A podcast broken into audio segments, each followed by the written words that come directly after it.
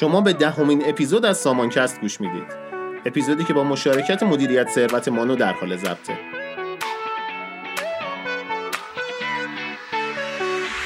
سلام من جعفر تکبیری هستم. میزبان شما در دهمین اپیزود از سامانکست.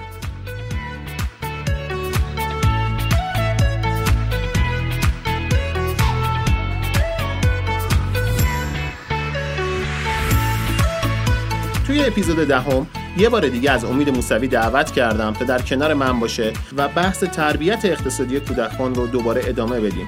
اگر حضور ذهن داشته باشید توی اپیزودهای قبلی در خصوص نحوه تربیت اقتصادی کودکان و تقویت ژن پسنداز و یا اینکه چطور بگو نگوهای اقتصادی رو به کودکان آموزش بدیم صحبت کردیم. و در اپیزود هشتم که آخرین اپیزود بود که با امید موسوی بودیم در خصوص نحوه آموزش کسب درآمد به کودکان صحبت کردیم. اتفاقی که اگرچه خیلی جذاب هست اما اگر ندونیم که چطور باید این هزینه های خودمون رو مدیریت کنیم می‌تونه به یک بحران جدی در حوزه اقتصاد خانواده تبدیل بشه. حالا امید موسوی دوباره در کنار من نشسته تا بهمون یاد بده که چطور باید هزینه های خودمون رو مدیریت کنیم. امید به دهمین پادکست ما خوش اومدی.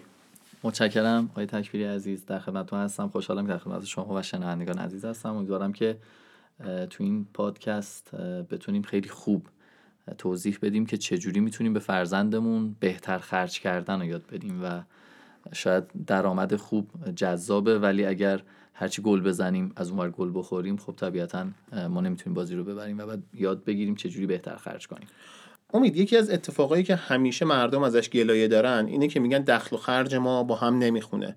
و من فکر می‌کنم که این ریشه در تربیت اقتصادی کودک داره که از کودکی ما یاد نگرفتیم که چطور باید هزینه های خودمون رو مدیریت کنیم.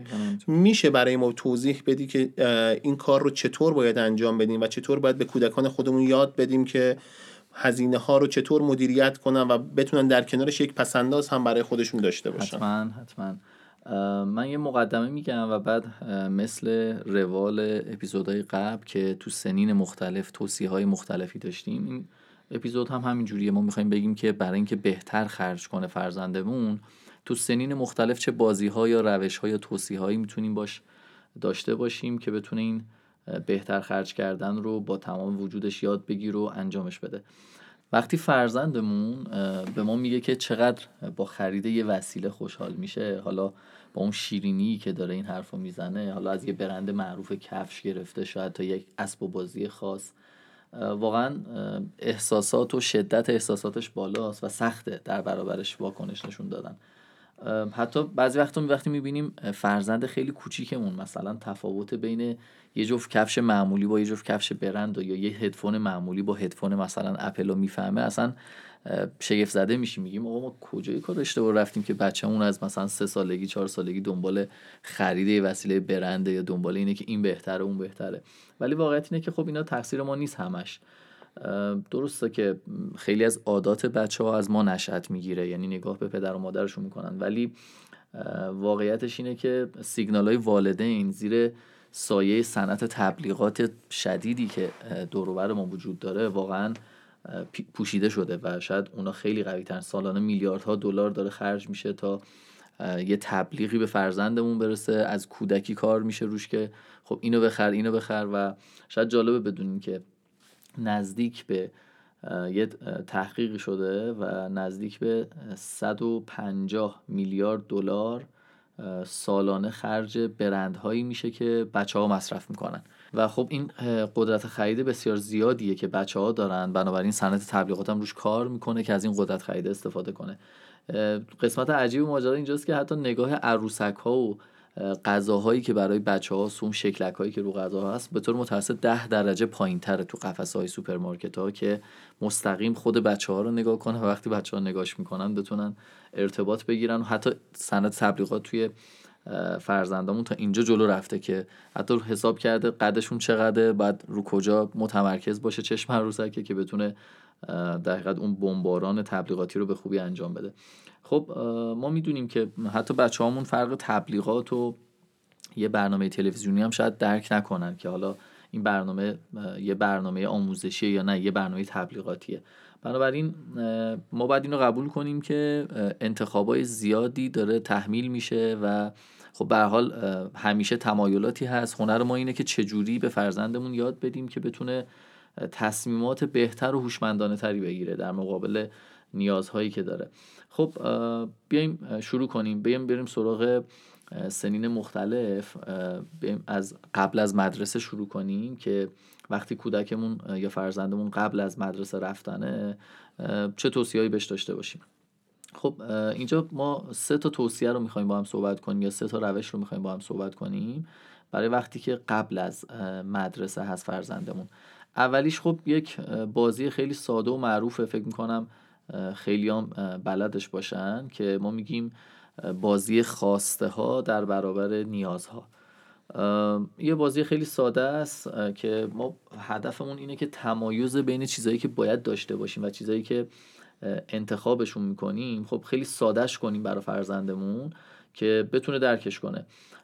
این نکته برای کودک کم سن و سالم که احساس می‌کنه مثلا یه کیکی رو توی شیرینی فروشی دیده و بهش احتیاج داره می‌تونه واضح باشه. یعنی باید بیایم کمک کنیم که از پایه و اساس تصمیمات خرج کردنش بر اساس این باشه که آیا به این کالا نیاز داریم یا این کارا رو دوست داریم. یعنی بین دوست داشتن و نیاز داشتن. یه بازی خیلی ساده می‌تونیم را بندازیم و خب هر موقع که مثلا فرض کنیم توی فروشگاه مواد غذایی هستیم داریم با فرزندمون در مورد این صحبت می‌کنیم که خب ما به این مثلا مایه ظرفشویی نیاز داریم ولی این مثلا چیپس که داریم می‌خریم دوست داریم. واقعا نه بدنمون بهش نیاز داره نه خودمون بهش نیاز داریم ولی چون دوست داریم می‌خریم. و فرق بین چیزی که دوست داریم و نیاز داریم رو با هر خریدی که انجام میدیم مثلا می‌تونیم بگیم ببین الان اینقدر خرید کردم این 80 درصدش رو دوست داشتیم نیاز داشتیم این 20 درصدش رو دوست داشتیم. و این کم کم یاد می‌گیره که خب ما مثلا یه بار میریم خرید 50 تا چیز اگه بخریم 45 تاشو نیاز داریم. فقط 5 تاش بوده که دوست داشتیم. و این نسبت رو آروم آروم از ما می‌بینه و یاد می‌گیره. پس وقتی داریم تو فروشگاه قدم می‌زنیم هر چیزی رو که می‌خوایم برداریم یه سوال می‌پرسیم. دوست دارم یا نیاز دارم؟ و جوابش اگر نیاز دارم بود برمیداریم می‌ذاریم توی چرخی که همراهمونه و اگر دوست دارم می‌ذاریم تو قفسه باقی بمونه. فقط شاید در هر خرید یکی دو مورد از چیزایی که دوست دارم هم می‌خرم. و این باعث میشه که کودکمون هم از ما یاد بگیره که در, در برابر حمله خواسته هاش بتونه یه راهی برای مقاومت داشته باشه. این به این معنی نیست که هرگز به سمت چیزایی که دوست داریم نریم ولی با برنامه ریزی و بدون تاثیر هیجان و طمع لحظه ای خیلی مهمه. ما یه لحظه میریم توی مثلا مغازه داریم رد میشیم یهو یه گردنبند می‌بینیم یک کیف خوشگل می‌بینیم یک کت و شلوار خوب می‌بینیم یا یک گجت دیجیتال می‌بینیم و دلمون می‌خواد بخریمش. خب اینا طبیعتا هم تو لحظه تصمیم گرفتیم هم هیجان داریم اون موقع و بهتره که چیزایی که دوست داریم رو از قبل تحقیق کنیم برنامه ریزی کنیم بودجه براشون در نظر بگیریم و خب با برنامه قبلی بخریم. پس بازی اول شد بازی نیازها در برابر علایق. یعنی هر وقت می‌خوایم یه چیزی رو بخریم بگیم نیاز داریم یا دوست داریم. خب. من این سوال بپرسم بفرمایید. در خصوص تبلیغات چطور میشه این نیازها رو کنترل کرد؟ در برابر تبلیغاتی که گفتی. بله. واقعا میگن که تبلیغات نیاز رو خلق می‌کنه در بشر. بله. اینو چطور باید باش مقابله کرد؟ این واقعا یه سوال بپرسیم از خودمون. سوال اینه که اگر اینو من نداشته باشم میمیرم تا تای ما. یا زندگی مختل میشه. و این واقعا نیازه. یعنی من اگر مثلا مایه ظرفشویی نداشته باشم آره ظرفا میمونه بو می‌گیره بعد نمی‌تونم غذا بخورم. من اگر مثلا پنج تا جوراب دارم و الان همشون دیگه کهنه شدن بعد بندازم دور و یکی جدید لازم دارم واقعا بدون جوراب نمی‌تونم کفش بپوشم چون پام کهنه میشه دور نمیزیم می‌تونیم تا سوراخ بشه. بله. و پام تاول می‌زنه یا حالا هر چیزی شبیه این. دقیقا بعد ببینیم نیاز یعنی واقعا اگر نباشه کار انجام نمیشه. یه موقع من لپتاپ می‌خوام و این نیاز منه. با دارم کارم رو باش انجام میدم و اگه نباشه اصلا پول نمی‌تونم در بیارم. یه موقع نه مثلا یه لپتاپ دارم الان چون مثلا روزی یه بار گیر می‌کنه یا هنگ می‌کنه می‌خوام برم 10 میلیون تومان بزنم روش لپتاپ جدید بخرم. و نیاز آنچنانی ندارم. فقط می‌خوام یه ذره ارتقاش بدم. یا دوست دارم یه مدل جدیدی بیام این واقعا دوست یعنی ما هر لحظه که داریم جنس رو برمیداریم از توی قفسه فروشگاه اگر به این سوال جواب بدیم که نیاز دارم یا دوست دارم. این می‌تونه در برابر هر نوع تبلیغی حداقل آگاه باشیم دیگه. بدونیم که آقا من نمی‌تونم در برابر چیزی که دوست دارم مقاومت کنم. پس خودم حداقل به این آگاه باشم. یه مرحله جلو هم می‌دونم که خب مقاومت نمی‌تونم بکنم. حداقل نرم فروشگاه. یعنی وقتی من نمی‌تونم جواب این سوال رو منطقی جواب بدم و مقاومت کنم حداقل فروشگاه نرم. بریم سراغ مسئله دوم. اینه که به فرزندمون که قبل از دبستانه بهش بگیم که به تبلیغات اعتماد نکنه. حالا شاید این حرف بزرگی باشه صنعت تبلیغات خب گارد می‌گیره میگه چرا؟ خب مگه ما دروغ میگیم. ولی واقعیتش اینه که تبلیغات برای کودکان واقعا زیان آوره و توی آزمایشی که تو دانشگاه استنفورد انجام شده به 63 کودک بین سن 3 تا 5 سال دو تیکه مساوی از دو تا غذا دادن. و تفاوت بزرگش فقط این بوده که یه تیکش تو بسته بندی مکدونالد بوده یکیش هم تو بسته بندی معمولی ولی دقیقا مساوی بوده و اینو به 63 تا کودک دادن. وقتی از کودک ها می‌پرسن که ترجیحشون اینه که کدوم یکی از اینا رو بخورن یا حالا فرقی هم نمی‌کرده که هویج باشه تو اینا یا مرغ باشه همه اونی انتخاب کردن که در حقیقت بسته مکدونالد داشته. یعنی نشون میده که صنعت بسته بندی تبلیغات روش ارائه و اینا همه رو کودکمون تاثیر داره. حالا حتی اگر کیفیت پایین تری داشته باشه. بنابراین وقتی فرزندمون تو سنیه که شاید تشخیص کیفیت براش سخته یا نمی‌تونه فرق دو تا جنس شبیه هم و تشخیص بده خب اینجا تبلیغات می‌تونیم بگیم زیان آوره. حالا ما می‌فهمیم میریم تحقیق می‌کنیم به حال می‌تونیم اثرات سوءش رو پیدا کنیم فرق می‌کنه. بنابراین این رو بدیم به فرزندمون. این درس رو بدیم به فرزندمون که همیشه به تبلیغات اعتماد نکنه. اینو می‌تونیم با یه بازی ساده انجامش بدیم. مثلا بیایم یک کادوی خیلی خوشگل درست کنیم با بندی خوب و یه جعبه ساده. تو یکیش که کادوی خوشگله مثلا یک چه می‌دونم کادوی ارزون تر بذاریم. تو اونی که بندی خوبی نداره کادوی گرونتر و محبوب تری از نظر اون بذاریم. و بعد که انتخاب می‌کنه احتمالا اون کادو رو انتخاب می‌کنه باز می‌کنه و اون یکی انتخاب می‌کنه می‌بینه اه اینی که بستش ضعیفتر بود ولی توش چیز دوست داشتنی تری بود.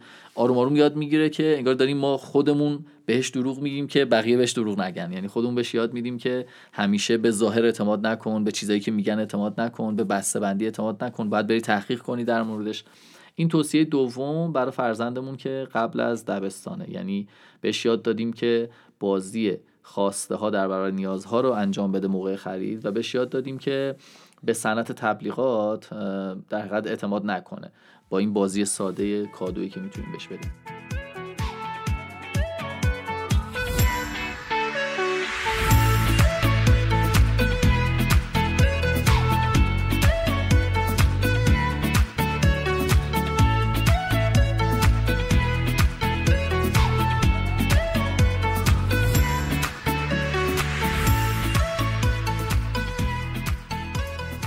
سراغ درس سوم از بخش اول که قبل از دبستانه و اونم اینه که برای اینکه قور زدن فرزندمون رو تا حد امکان کاهش بدیم کار با انواع صفحه نمایش ها رو به حداقل برسونیم مخصوصا برای این سن یعنی قبل از دبستان.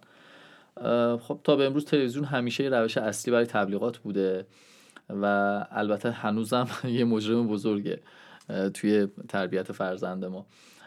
اما خب خیلی وقتی که تبلت ها اومده تلفن های هوشمند اومده و تبلیغات ها این ابزارها در برابر صورت کوچک و زیبای فرزند شما قرار میدن. چه در حال تماشای برنامه تلویزیونی باشه چه داره یه بازی آنلاین انجام میده. به حال این تبلیغات دعوت می‌کنن که یه چیز جذابی رو کودک شما دلش بخواد و بره تهیه کنه و تعامل ایجاد می‌کنن. به حال بازاریابا می‌دونن که راز فروش محصولشون به یه کودک اینه که کاری کنن که به والدینشون نق بزنن من اینو می‌خوام من اینو می‌خوام و مجبورشون کنن که برن اون کالا رو براشون بخرن. آمارایی از مادران درباره رفتار خرید فرزندانشون تو فروشگاه به دست اومده که نشون میده کودکانی که شخصیت های تلویزیونی نظیر مثلا باب اسفنجی رو می‌شناسن خیلی فشار میارن که اون کالاهایی رو بخرن که عکس باب اسفنجی روشه. یعنی خب به حال دوست دارن دیگه این برنامه رو دیدن بهش علاقه دارن و اصلا گذاشته شده برای اینکه فرزند به والدینش فشار بیاره که اونو بخره.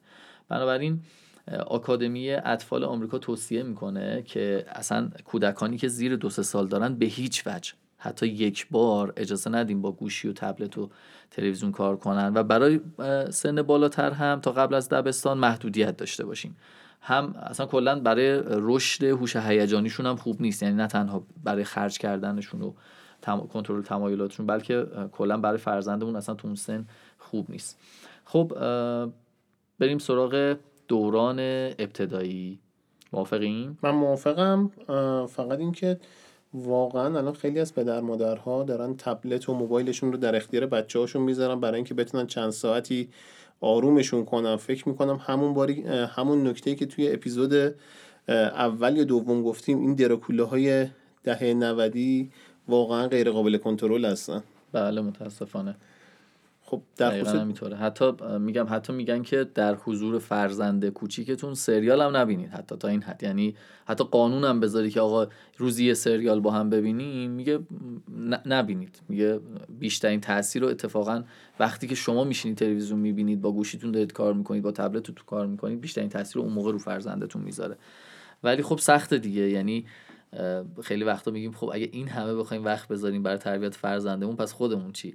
ولی واقعیت اینه که خب پس بچه دار نشیم. اگر واقعا نمی‌خوایم یک فرزندی تحویل جامعه بدیم که زندگی خودش بهتر از زندگی باشه که ما کردیم خب چرا می‌خوایم زحمت بدیم و کلی انرژی بذاریم بچه بیاریم و بعد یک فرزندی رو تربیت کنیم که نتونه جمع کنه زندگیشو و با مشکلات عدیده روبرو بشه تو آیندهش؟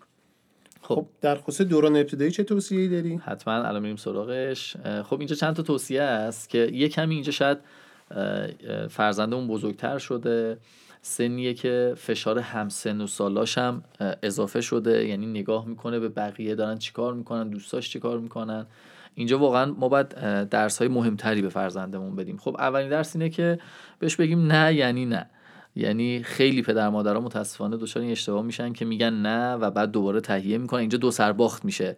هم خراب شدن هم کالا رو تهیه کردن هم به فرزندشون گفتن که ممکنه یه وقتی که بهت میگیم نه اگه تو اصرار بیشتری بکنی یکم گریه کنی یکم کارهای عجیب و غریب بکنی ممکنه من دوباره راضی بشم. یعنی چند تا اتفاق منفی رو با هم داره. بنابراین اگه می‌خواید بگید نه و بعدش کوتاه بیایم اصلا نگیم از همون اول تهیه کنیم.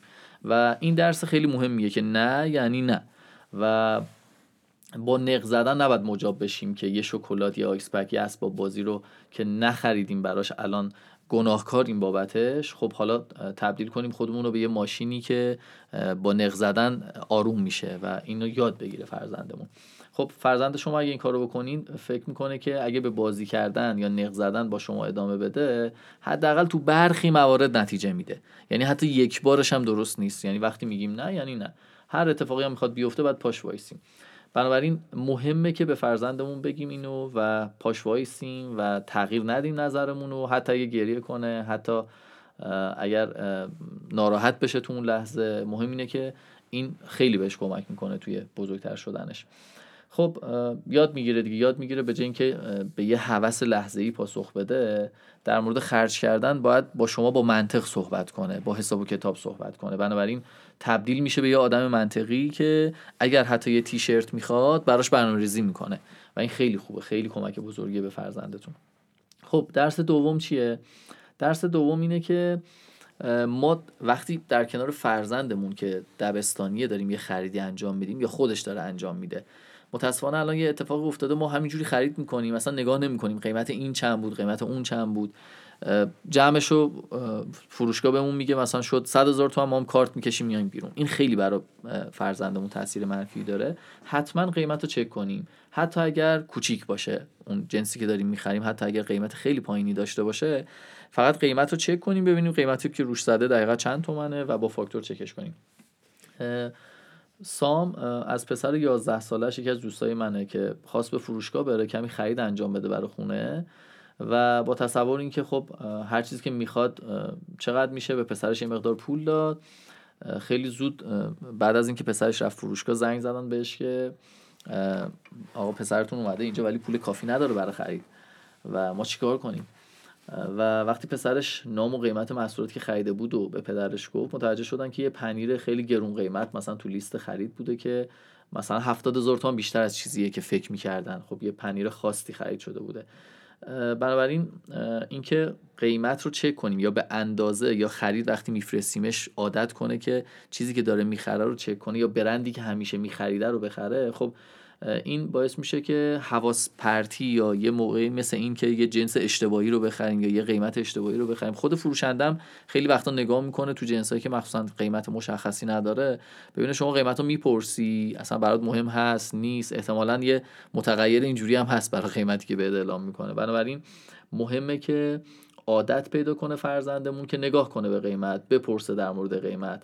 و الان وقت خوبیه. یعنی دوران دبستان وقت عالیه برای اینکه این رو یاد بگیره.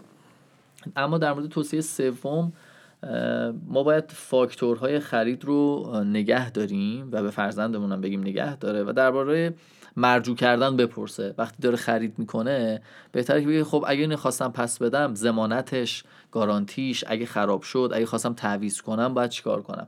این هم دقیقا یه توصیه برای این سنه که احتمالا خیلی هم ساده است. ما فکر می‌کنیم این که چیز خاصی نیست. ولی خیلی مهمه که از این سن بیاموزه فرزندمون که حتما رسید رو بگیره حتما گارانتی رو بگیره حتما با اون شخص فروشنده صحبت کنه در این مورد و در مورد موارد مرجوعی بپرسه. خب خیلی همون حتی الان تو سنین بزرگسالی هم هستیم و میریم یه کالایی رو می‌خریم بعد یادمون میره اصلا در مورد صحبت نمی کنیم پس فردا با به هزار تا مشکل می‌خوریم. می‌خوایم کالا رو مرجوع کنیم. قبول نمی‌کنه. بنابراین بهتره که از سنین کودکی این رو به فرزندمون آموزش بدیم. در مورد توصیه بعدی و توصیه چهارم در سن دبستان بهتره که یه توصیه خیلی مهمه. باید بذاریم وقتی که امکانش وجود داره فرزندمون تصمیم سخت رو بگیره. خیلی مهمه که وارد فضای تصمیم سازیش بکنیم. مثلا وقتی فرزندمون به مدرسه مدرسه میره خب طبیعتا فکر می‌کنه که همکلاسیاش چه فکری دارن چی میپوشن چه خریدایی انجام میدن. اینا همش اهمیت پیدا می‌کنه. محمد رضا یکی از همکارای منه که یه فرزند سن ابتدایی داره و با من صحبت می‌کرد. می‌گفت که همیشه کفشای ورزشی ارزون قیمتی که از یه فروشگاه حراجی تو کودکی براش میخریدن باعث می‌شده خجالت بکشه در برابر همکلاسیاش تو مدرسه. و الان که پسرش مثلا به سن 11 سالگی رسیده و ازش کفشای خیلی شیک و گران قیمت می‌خواسته محمد رضا این درده رو میشناخته و داشت تعریف که آره دقیقا من می‌دونستم این چه دردیه خودم اصلا این درده رو کشیده بودم. ولی خب چاره هم نداشتم چون خودم حسش کرده بودم. در این حالم نمی‌خواستم که پسرم این پیامو بگیره که گرونترین چیزها اهمیت بالایی دارن. یعنی اگر گرونتره یعنی با اهمیت تره چون این پیام خیلی خطرناکیه که ما به فرزندمون بدیم. بنابراین جالب تصمیم گرفته این بوده که یه کارت هدیه به پسرش میده برای خرید لوازم ورزشی و میگه خودت تصمیم بگیر که این کفش رو می‌خوای بخری یا نمی‌خوای بخری. یعنی اینجوری یه بازی برد برد درست کردیم برای بچه‌مون. هم اگه بخره خب حداقل اون حس خوبه که بقیه دارن منم رفتم خریدن. ولی یه حس همزمان این که خب دارم اینو خیلی گرون می‌خرم. یعنی درک می‌کنه که فرق این پول زیاده می‌تونه باشه کارهای دیگه ای بکنه ولی از اونو گذشته. در حقیقت یه ترید آف براش ایجاد کردیم که تو داری اینو به دست میاری ولی به قیمت از دست دادن یه سری چیزای دیگه. و این تصمیم بزرگه که می‌ذاریم به عهده فرزندمون و خب این خیلی بهش کمک می‌کنه. حتی اگه بخرم بازم به نفع ماست. یعنی حداقل می‌دونه که یه چیزی رو از دست داده. می‌تونست مثلا با 800 هزار تومن اضافی که داره به پول این برنده میده مثلا بره یه چیز دیگه ای برای خودش بخره یه هنسفری برای خودش بخره. خب پس توصیه چهارم برای کودک دبستانیمون بود که اجازه بدیم یه موقعی تصمیم گیری رو خودش انجام بده. توصیه پنجم اینه که توضیح بدیم چرا بعضی چیزا رو می‌خریم. شاید مثلا به جای اینکه مخفی کنیم که هزینه یه چیزی مثل تلویزیون یا ماشین که خیلی هم بالاست چقدره از فرزندمون مثلا بترسیم که خب اگه ما اینو بگیم الان میگه خب خودت انقدر داری ول خرجی می‌کنی. حالا من یه کفش خواستم اون که اصلا یه میلیون تومنه این مثلا 20 میلیون تومنه این 20 برابر اونه.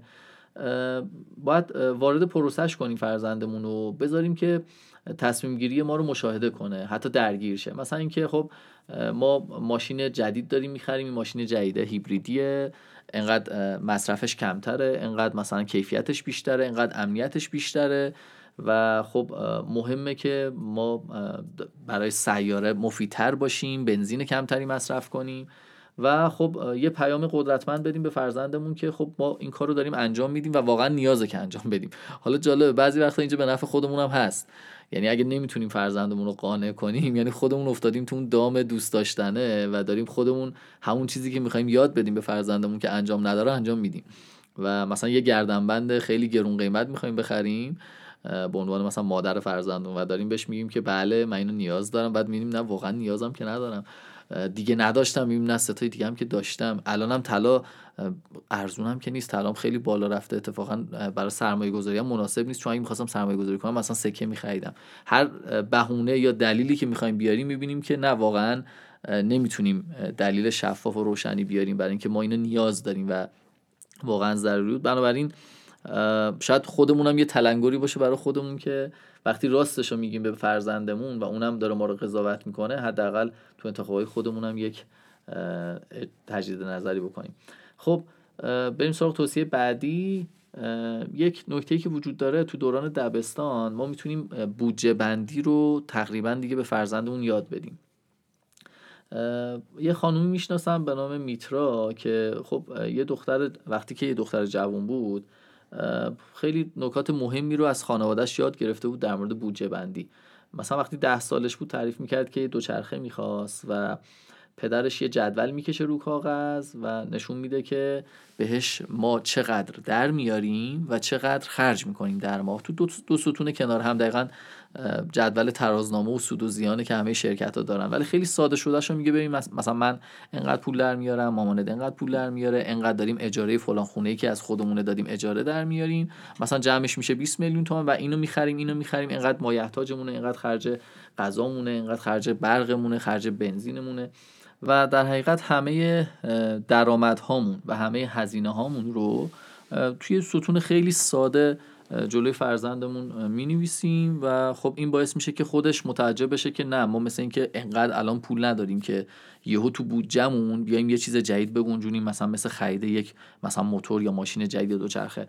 اصلا مهم نیست که ما دقیقا این عددا رو بالانس کنیم یا بگیم چقدر پول داریم. جزئیاتش مهم نیست. مهم اینه که مفهوم بودجه رو فرزندمون بفهمه. یعنی بدونه که اگر قراره سه ماه دیگه یه کاری بکنیم از الان باید به فکر تهیه بودجهش باشیم. یعنی بدونیم چه جوری از کجا می‌خوایم بودجهش رو تهیه کنیم و برنامه ریزی کنیم براش.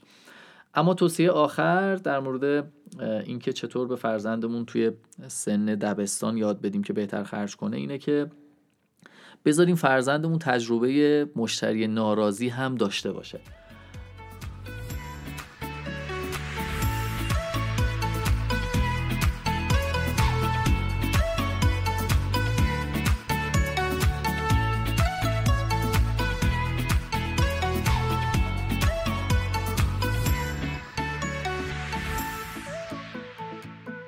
داستان شروع کنم.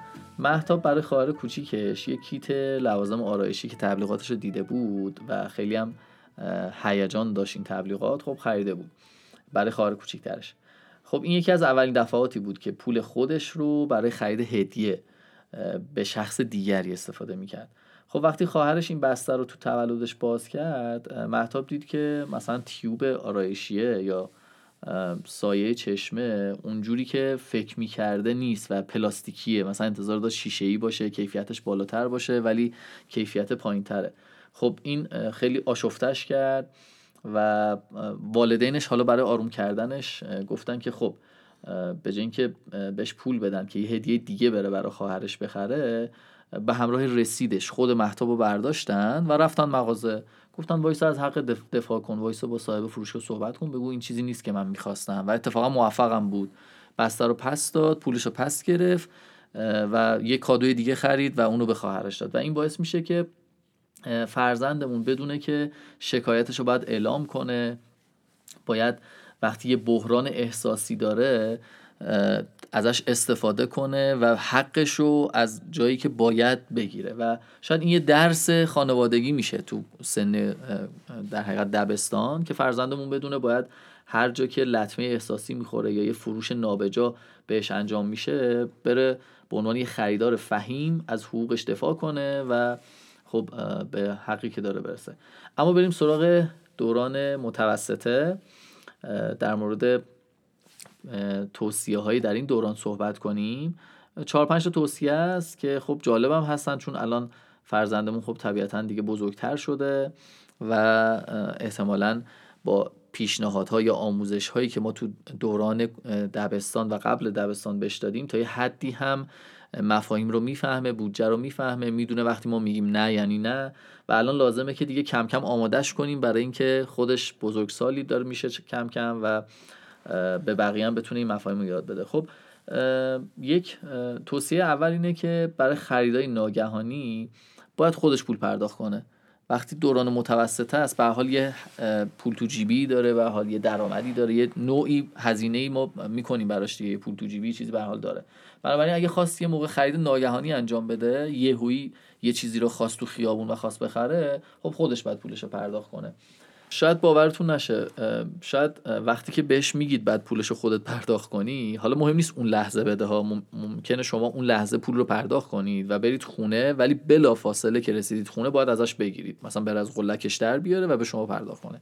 ولی باورتون نمیشه وقتی قرار باشه خودش پولش رو بده تیشرتی که شاید چند دقیقه پیش براش میمرد الان دیگه خورده بهش فکر می‌کنه میگه حالا نیازم ندارم ولش دفعه بعدی می‌خرم.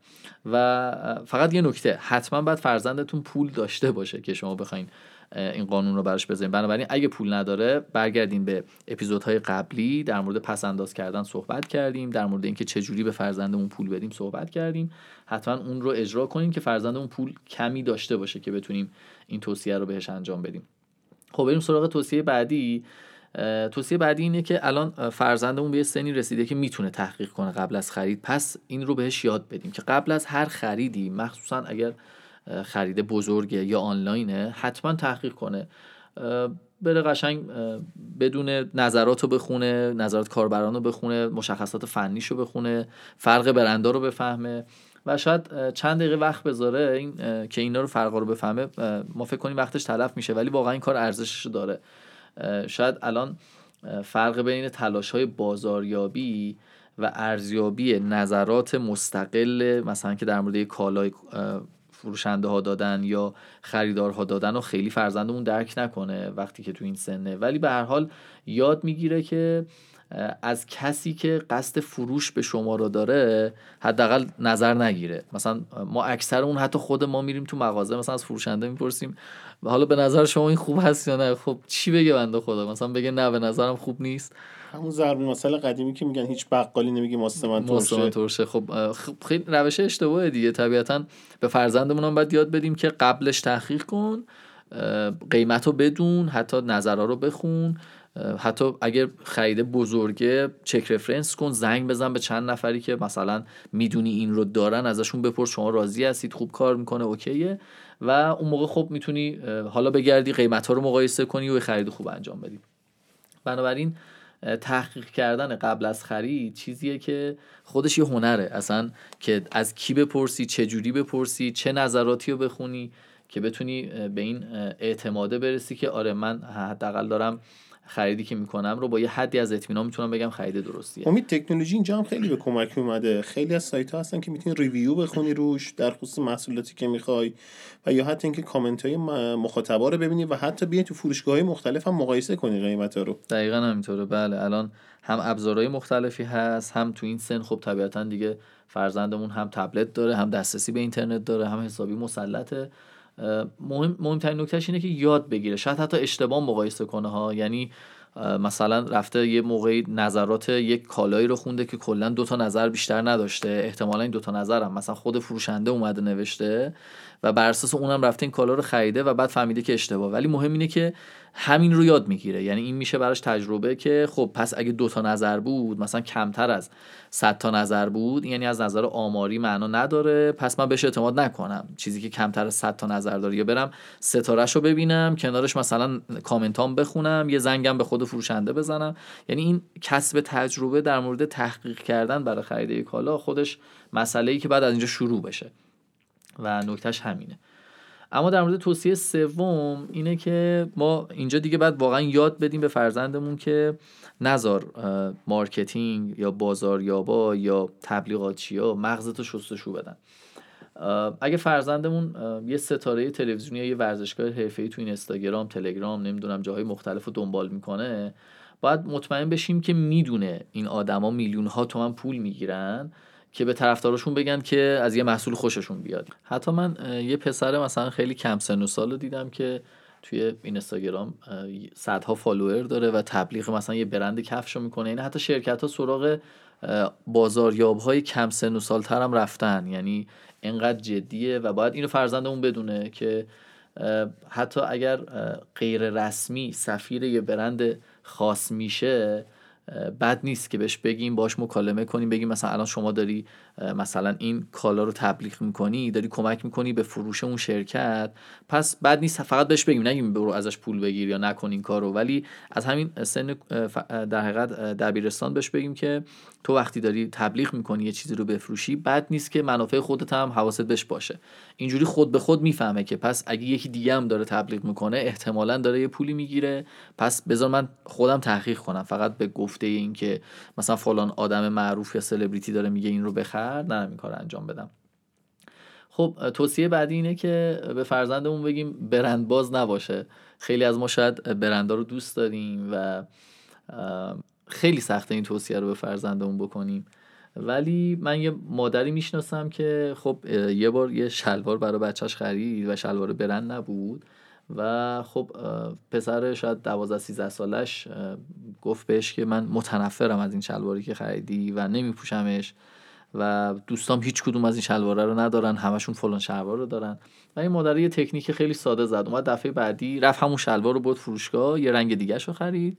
سعی کرد اندازش هم باشه برندش ازش جدا کرد و خب پسرش پوشید و خیلی خوشش هم اومد و وقتی مادرش این موضوع رو باش مطرح کرد که این همونه من فقط لوگوشو کندم یا برندشو کندم خب با هم کلی خندیدن و یه درسی اینجا یاد گرفتن که آقا واقعا این که فکر می‌کنیم هر چیزی غیر از برند به درد نمی‌خوره فکر اشتباهیه. واقعا برندها تلاش زیادی کردن. این حقیقت وجود داره و خب حتما که این تلاش سالها و کیفیت سالهایی که داشتن اون رو به برند تحویل در تبدیل کرده. ولی دلیل نمیشه یه کالایی که تازه به بازار اومده یا هنوز برندش اونجوری تقویت نشده کیفیت نداشته باشه.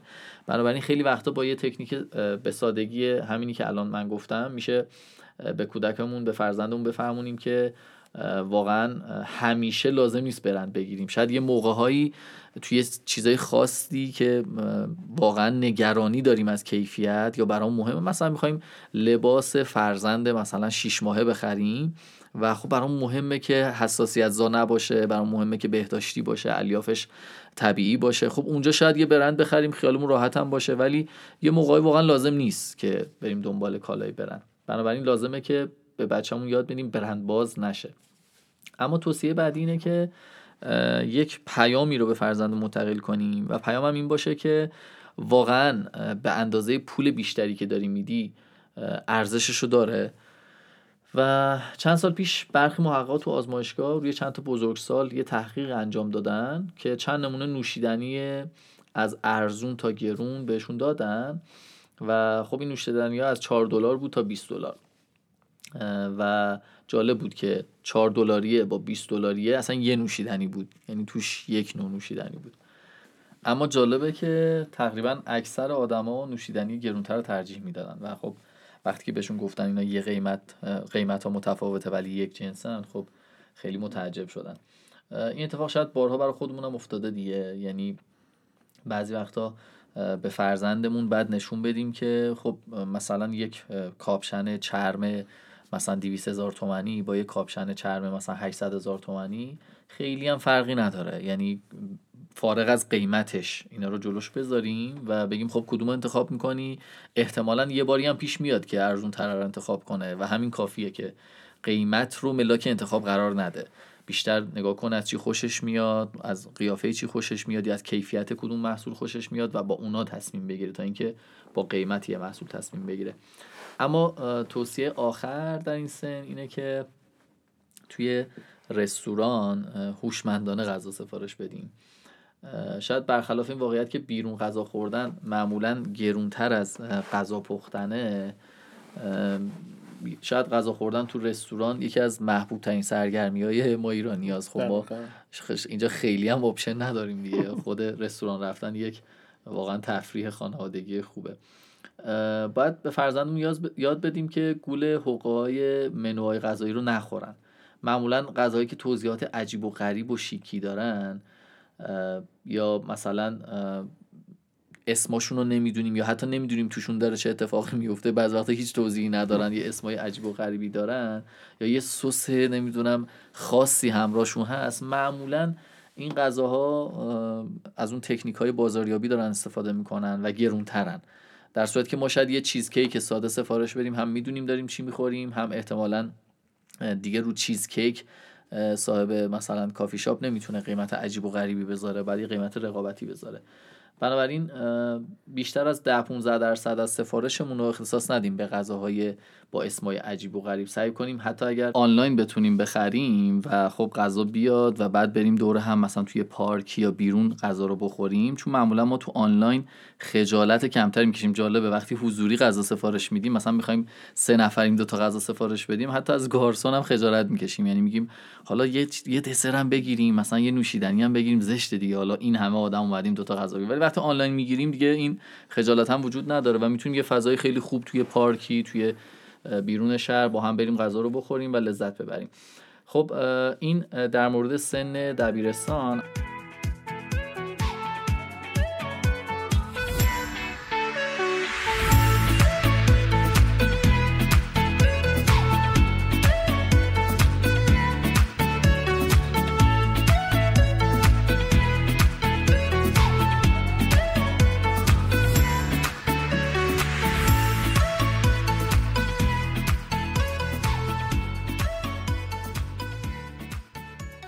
بریم سراغ هفت تا استراتژی در پایان این اپیزود که بهمون کمک می‌کنه که بهتر خرج کنیم. اینا استراتژی هستن که ما به فرزندمون میگیم که ذهنش رو بتونه کنترل کنه علایقش و عادات بعدش و و در نهایت تلاش های زیادی که فروشندگان برای هل دادن اونها به سمت خرید می‌کنن رو بتونن با روش های درست و اصولی کنترل کنن. خب پس درباره هفت استراتژی صحبت می‌کنیم که برای همه سنینه دیگه. حالا چه دبیرستان چه بزرگتر از اون چه خودمون حتی.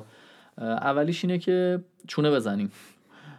شاید برای خیلیامون سخته ولی واقعا چونه زدن خیلی کار لازمیه برای هممون. شاید تعداد قابل توجهی از کسب و کارها منتظرن که به ما تخفیف بدن. در صورتی که از ازشون بخوایم البته به شرطی که معقول باشه و معدبانه باشه حتما تخفیف میدن.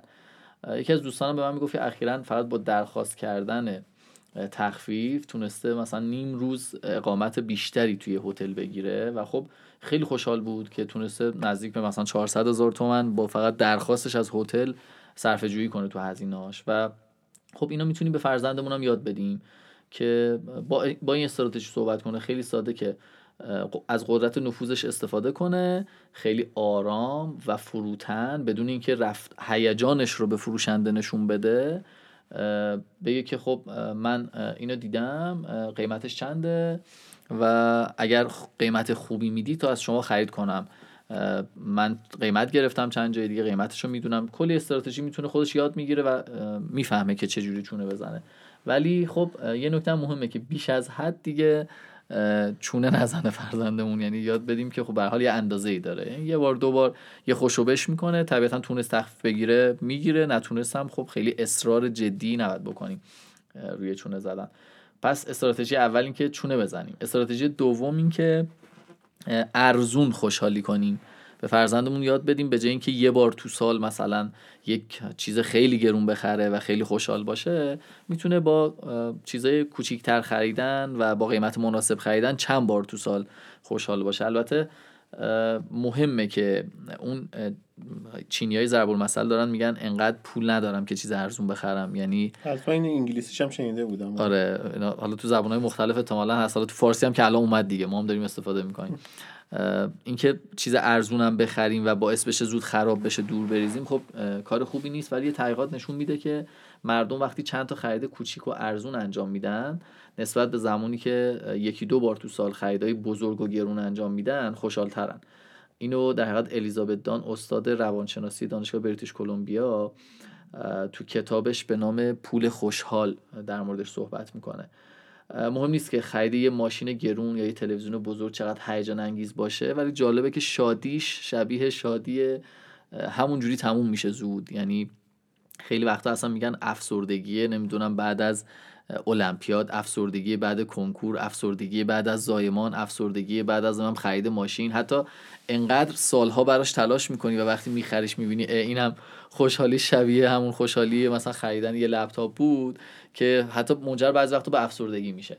و پس این تکنیک می‌تونه کمک کنه بهمون که وسیله های کوچیکتر مثلا وقتی می‌خوایم یک مثلا فرض کنیم یک ابزاری بخریم یک سرویس مثلا دوازده نفره بخریم خب می‌تونیم 6 نفرش رو بخریم فعلا استفاده کنیم با همون کیفیت. یعنی بیایم سایز رو کوچیک کنیم ولی کیفیت رو نگه داریم. وقتی می‌خوایم یه باندی بخریم مثلا سینمای خانگی بخریم که مثلا 2600 واته و اصلا ما نمی‌تونیم تو خونمون با این وات صدای ضبط رو بلند کنیم صدای تلویزیون رو بلند کنیم خب می‌تونیم 1600 واتش رو بخریم سایز کوچیک‌ترش رو بخریم که اتفاقا تو صدای ریز کیفیتش بیشتره تفکیکش بیشتره و کمک بیشتری بهمون می‌کنه. بنابراین از جنس این که وسیله های ارزون تر و با ولی با همون کیفیت پیدا کردن و بیشتر خرید کردن خب می‌تونه ما رو خوشحالتر کنه. نکته استادانه چیه؟ خیلی خیلی مهمه این نکته. نکته اینه که حتی اگر همیشه رستوران های گرون قیمت بریم همیشه خریدای بزرگ کنیم لذتش دیگه از اون گرفته میشه. چون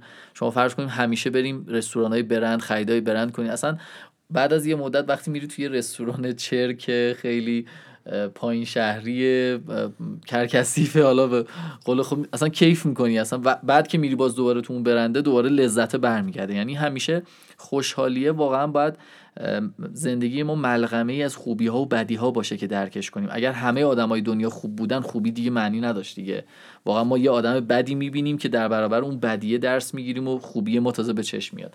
بنابراین مهمه که با این تکنیک حداقل می‌تونیم خیلی وقتا با این تکنیک به جای اینکه بریم یه رستوران برند بریم یه جایی که خیلی عادیه و اون حس نوستالژیش اون حس قدیمی بودنش اون لذت گرمتر بودنش اونو ببریم و از اون طرف هم این تنوع ایجاد کنیم که برامون تکراری نشه در حقیقت. البته امید رستوران ها هم خیلی زرنگ شدن. الان با همین ترکیب غذاهای خیلی گرونی تو همون رستوران های با قول معروف قدیمی و کثیف دارن به مردم میفروشن و بله. فکر می‌کنم که یه مقدار اینجا تکنیک ها رو دارن استفاده می‌کنن. آره تکنیک ها رو دارن استفاده می‌کنن. فکر کنم هستن هنوز دیگه. یعنی یه رستورانی هستن که مثلا پشتشون صف می‌کشن مردم قیمت ها مناسبن اصلا جای نشستن ندارن.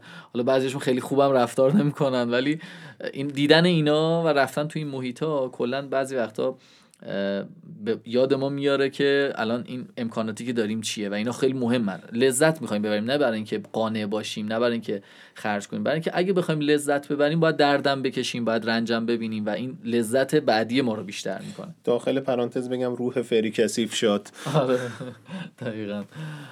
بریم سراغ استراتژی سوم که میگه از پول نقد استفاده کن. یعنی بیاد بدیم به فرزندمون یا خودمون که از پول نقد استفاده کنیم. حالا این خیلی برخلاف جهت حرکتیه که داره اتفاق میفته و همه چیز دیجیتال شده. خلاف پروتکل های بهداشتی اصلا برخلاف پروتکل های بهداشتیه. ولی واقعیت اینه که خب مثلا می‌تونیم بریم تراول نو از بانک بگیریم و حداقل خرج کردمون رو با اون انجام بدیم. حالا چیزی که به ما برمیگرده درآمدمون خب طبیعتا میاد تو کارتمون. حالا به حال بعد روش رو پیدا کنیم یا بتونیم مثلا کارت هدیه های مثلا 500 تومانی بگیریم 500 تومن 500 تومن خرج کنیم. برای مهم اینه که یه چیزی شبیه پول تو دستمون باشه. یه مطالعه تو دانشگاه MIT انجام شده که محققا از داوطلبا خواستن که توی مزایده بلیت های یه بازی شرکت کنن. اونایی که پول نقد استفاده می‌کردن تقریبا نصف اونایی که کارت اعتباری داشتن خرج کردن توی این مزایده.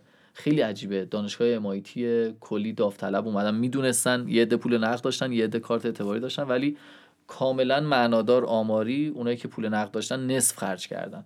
یعنی حیفشون میمد این پول رو بدن. تازه پول مال خودشون نبوده. یعنی پول بهشون داده بودن توی آزمایش.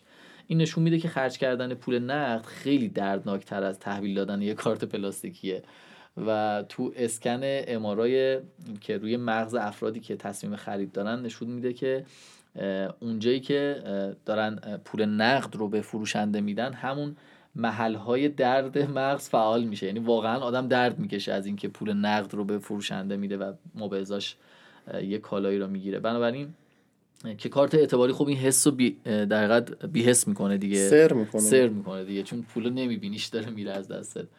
حالا اینا رو بذاریم روش که دیگه الان که تقریبا اینجوری شده کارتا میدیم اصلا بعد فیش رو نگاه می‌کنیم چند کشید؟ اصلا نه می‌پرسیم نه قیمت رو رو نگاه می‌کنیم نه می‌فهمیم. حتی بعضی وقتا اس مونده حساب به اون نمیاد نمی‌فهمیم اصلا چقدر مونده و اینا همش داره بازی می‌کنه با همون اتفاقی که باید وقتی پول نقد خرج می‌کردیم میافتاد. چون خب دنیا به این اساسه که ما خرج کنیم. اصلا اقتصاد دنیا اگر خرج نکنن مردم شک نمی‌گیره. اصلا تورم وجود داره که ما خرج کنیم. یعنی اگه تورم مثلا منفی باشه ما میگیم که خب بذار اینو دو ماه دیگه می‌خرم قیمتش میاد پایین. ولی این تورم که وجود داره باعث میشه من مصرف کنم. بگم الان اگه نخرم میره بالا. بذار همین الان تا می‌تونم مثلا بخرم. و این مصرف گرایی این تورم همه اینو طراحی شده که ما بیشتر خرج کنیم و این باعث بشه کارخونه ها بیشتر تولید کنن این باعث بشه شغل بیشتری ایجاد بشه و همینجوری اقتصاد دنیا و دلیل و دلیلش هم این هستش که بعضی از دولت ها دارن تورم کاذب ایجاد می‌کنن برای اینکه بتونن توسعه اقتصادی ایجاد بکنن. دقیقاً همینطوره. خیلی جاها حتی می‌تونن تورم منفی داشته باشن ولی تورم مثبت نگه میدارن. یه ذره تورم ایجاد می‌کنن که رونق باشه مردم مصرف کنن. و خب البته نه توی این حد و اندازه‌ای که ما تورم داریم ولی خب در حد دو سه درصد در حدی که صفر نباشه. اگر اینطوری بود که الان ما باید حسابی پول اقتصادی بودیم داشتیم آره. دیگه از یه حدی بیشترم. خب همه چیز افراط و تفریطش متاسفانه بده. یعنی خب، خب. تو هر نقطه ای از زندگی نگاه کنیم افراط و تفریط بده. استراتژی بعدی اینه که به فرزندمون یاد بینیم به احساساتت اعتماد نکن. مثلا تو فروشگاه عطر از نور و موسیقی خاصی استفاده میشه تا یه فضایی ایجاد کنه که شما رو به خرید ترغیب کنه. اینجا یه احساسی داری که خب مثلا موسیقی ممکنه ملایم باشه یا نور ممکنه نوری باشه که به نفع خریده. خب ثابت شده که مثلا گوش دادن به موسیقی کلاسیک توی فروشگاه ممکنه که باعث خرید لوازم گرون قیمت تر بشه. و خب اینا چیزاییه که احتمالا شرکت هایی که توی فرآیندهای تبلیغاتی و marketing ی تخصص دارن این کارا رو می‌کنن یا حتی بوی عطری که توی محیط میاد. همه اینا شاید مثلا عطر کوکی شکری که بالای پلکان یه هتل پخش میشه کمک کنه که شما اتاق مثلا گرونتری رو تو اون هتل در حقیقت رزرو کنین. همه اینا احساساتیه که قرار تو ما ایجاد بشه ولی بعد سعی کنیم وقتی از قبل تصمیم گرفتیم برای یه کاری خیلی کم پیش بیاد که تصمیممون رو عوض کنیم. واقعا اگه می‌خوایم بریم یه اتاق چهار نفره برای سه روز بگیریم خب بریم کار رو انجام بدیم و از قبل تحقیقمون رو کرده باشیم. استراتژی بعدی اینه که وابسته به قیمت های گرون نشیم. این خیلی نکته جالبیه. یه تحقیق نشون میده که وقتی ما توی فروشگاه خیلی گرون قیمت میریم مثلا فرض کنید پیرنهای یک میلیون و 500 هزار تومانی داره مثلا. فرض کنید داریم توی فروشگاهی مثل هاکوپیان مثلا السی من بعد یه پیرنی که 800 هزار تومنه به نظرمون ارزون میاد و خرید مغروم به صرفه و میخریمش. میگیم که خب خوبم انتخاب کردم 800 تومن بیشتر ندادم یه کوپون صدی بود.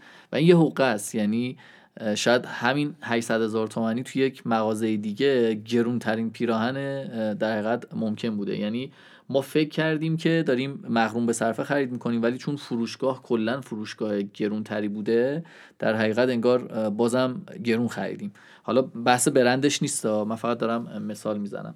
بنابراین بعد یادآوری کنیم که مقایسه نکنیم توی یه فروشگاه قیمت ها رو با هم. این استراتژیه که توی یه فروشگاه قیمت ها رو با هم مقایسه نکنیم بلکه قیمت یه جنس رو تو فروشگاه مختلف با هم مقایسه کنیم. بگیم پیراهن مثلا قیمتش 500 هزار تومنه پس من این 800 تومانی هم که دارم می‌خرم دارم پول برندش رو میدم. حداقل بدونم که دارم گرون می‌خرم. یعنی اون احساس نداشته باشم که دارم مقوم به صرف رفتار می‌کنم. استراتژی بعدی اینه که برای اینکه حالت بهتر شه خرید نکن. به فرزندمون یاد بدیم که خیلی از ما هم اینجوری هستیم. وقتی حالمون خوب نیست چون خرید واقعا لذت بخش دیگه. خرید درمانی که خانم انجام میدن دقیقا روی همین دقیقا. و اینو باید به فرزندمون یاد بدیم که وقتی ناراحت و افسرده است به سمت خرید درمانی نره. توی مطالعه از شرکت کنندگان این تحقیق خواسته میشه که یه کلیپ در مورد مرگ یه پسر رو مشاهده کنن و یه مطلب در مورد خودشون بنویسن. مطالعه نشون میده که نسبت به فیلم هایی که نسبت به اونایی که یه فیلم مستند درباره دیوار بزرگ مرجانی مشاهده کردن 300 درصد علاقه بیشتری به خرید یه قمقمه ورزشی داشتن. یعنی اونایی که فیلم مرگ یه پسر رو دیدن تا اونایی که فیلم یه دیوار بزرگ مرجانی رو دیدن 300 درصد بیشتر علاقه به خرید داشتن. چون ناراحت بودن و می‌خواستن این ناراحتیشون رو یه جوری با خریدن جبران کنم بنابراین خب این واقعیه. یعنی خیلی از ما وقتی ناراحتیم دوست داریم که اون افسردگی اون ناراحتی رو با یه خرید یه جوری درمان کنیم. ولی بعد اینو به فرزندمون بگیم که بهش آروم آروم مسلط بشه. بدون ناراحتیشو بعد بره ریشهش رو پیدا کنه و ریشه ناراحتیشو حل کنه تا اینکه بخوام با یه تاثیر موقتی با یه خرید با یه خرجی بذاره رو دست خودش که بخواد حالا چند ساعت یادش بره که چه اتفاقی افتاده. و آخرین استراتژی اینه که با افرادی که تو خرید وسواس دارن یا خرید زیادی می‌کنن یا ول خرجن خرید نرو. خب خیلی واضحه همه تحقیقات نشون میده که دوستایی که روی مثلا سیگار می‌کشن روی رفتار ما توی سیگار کشیدن تاثیر می‌ذارن. خب طبیعیه که همه رفتارهایی که یه رفیق ما انجام میده رو ما هم تاثیر می‌ذاره. خب معلومه رو خرج کردنمون هم تاثیر می‌ذاره. یه موقعی حتی تو رو درباسی مثلا با دو تا خانواده این میریم بیرون مثلا می‌بینیم اون یکی خانواده داره برای خانومش مثلا خرید می‌کنه خانومش خرید خب ما مجبور میشیم دو تیکه خرید کنیم. یعنی وقتی خرید می‌خوایم بریم بهتره که یا با یکی خرید بریم که شبیه خودمونه. می‌دونیم همون نیاز ما رو داره و مستقلیم از هم. یا واقعا خرید رو شراکت نکنیم با کسی که می‌دونیم ول تره یا وضع مادیش با ما متفاوته. بنابراین با افرادی که ول خرجن یا با ما متفاوتن بهتره که تو خرید کردن همگام نشیم. اینها هفت تا استراتژی بودن که ما می‌تونیم به فرزندمون یاد بدیم. امیدوارم که تو فصلهای قبلی تو اپیزودهای قبلی یاد گرفتیم که چجوری بیشتر کار کنیم چجوری بیشتر پس انداز کنیم چجوری بیشتر درآمد کسب کنیم. الان یاد گرفتیم چجوری کمتر یا بهتر بهتر اسمشو بذاریم خرج کنیم. و این دوتا کنار همدیگه باعث میشه که آروم آروم ما از لحاظ مالی قوی تر بشیم داراییمون بیشتر بشه ثروتمون بیشتر بشه و آینده بهتری رو بتونیم برای خودمون رقم بزنیم. امید دستت درد نکنه. من که خیلی دارم استفاده می‌کنم از این نکاتی که میگی و امیدوارم که حداقل در این شرایط اقتصادی خاص کشور این نکات بتونه کمک بکنه که یه مقدار بار مشکلات اقتصادی ما کمتر بشه و بتونیم بهتر خرج کنیم. ممنونم ازت. می‌دونم که چند تا اپیزود دیگه هم باید در کنارت باشیم. خیلی لطف کردی که به این اپیزود اومدی و تشکر می‌کنم از تیم مدیریت ثروت مانو که اسپانسر این برنامه بودن متشکرم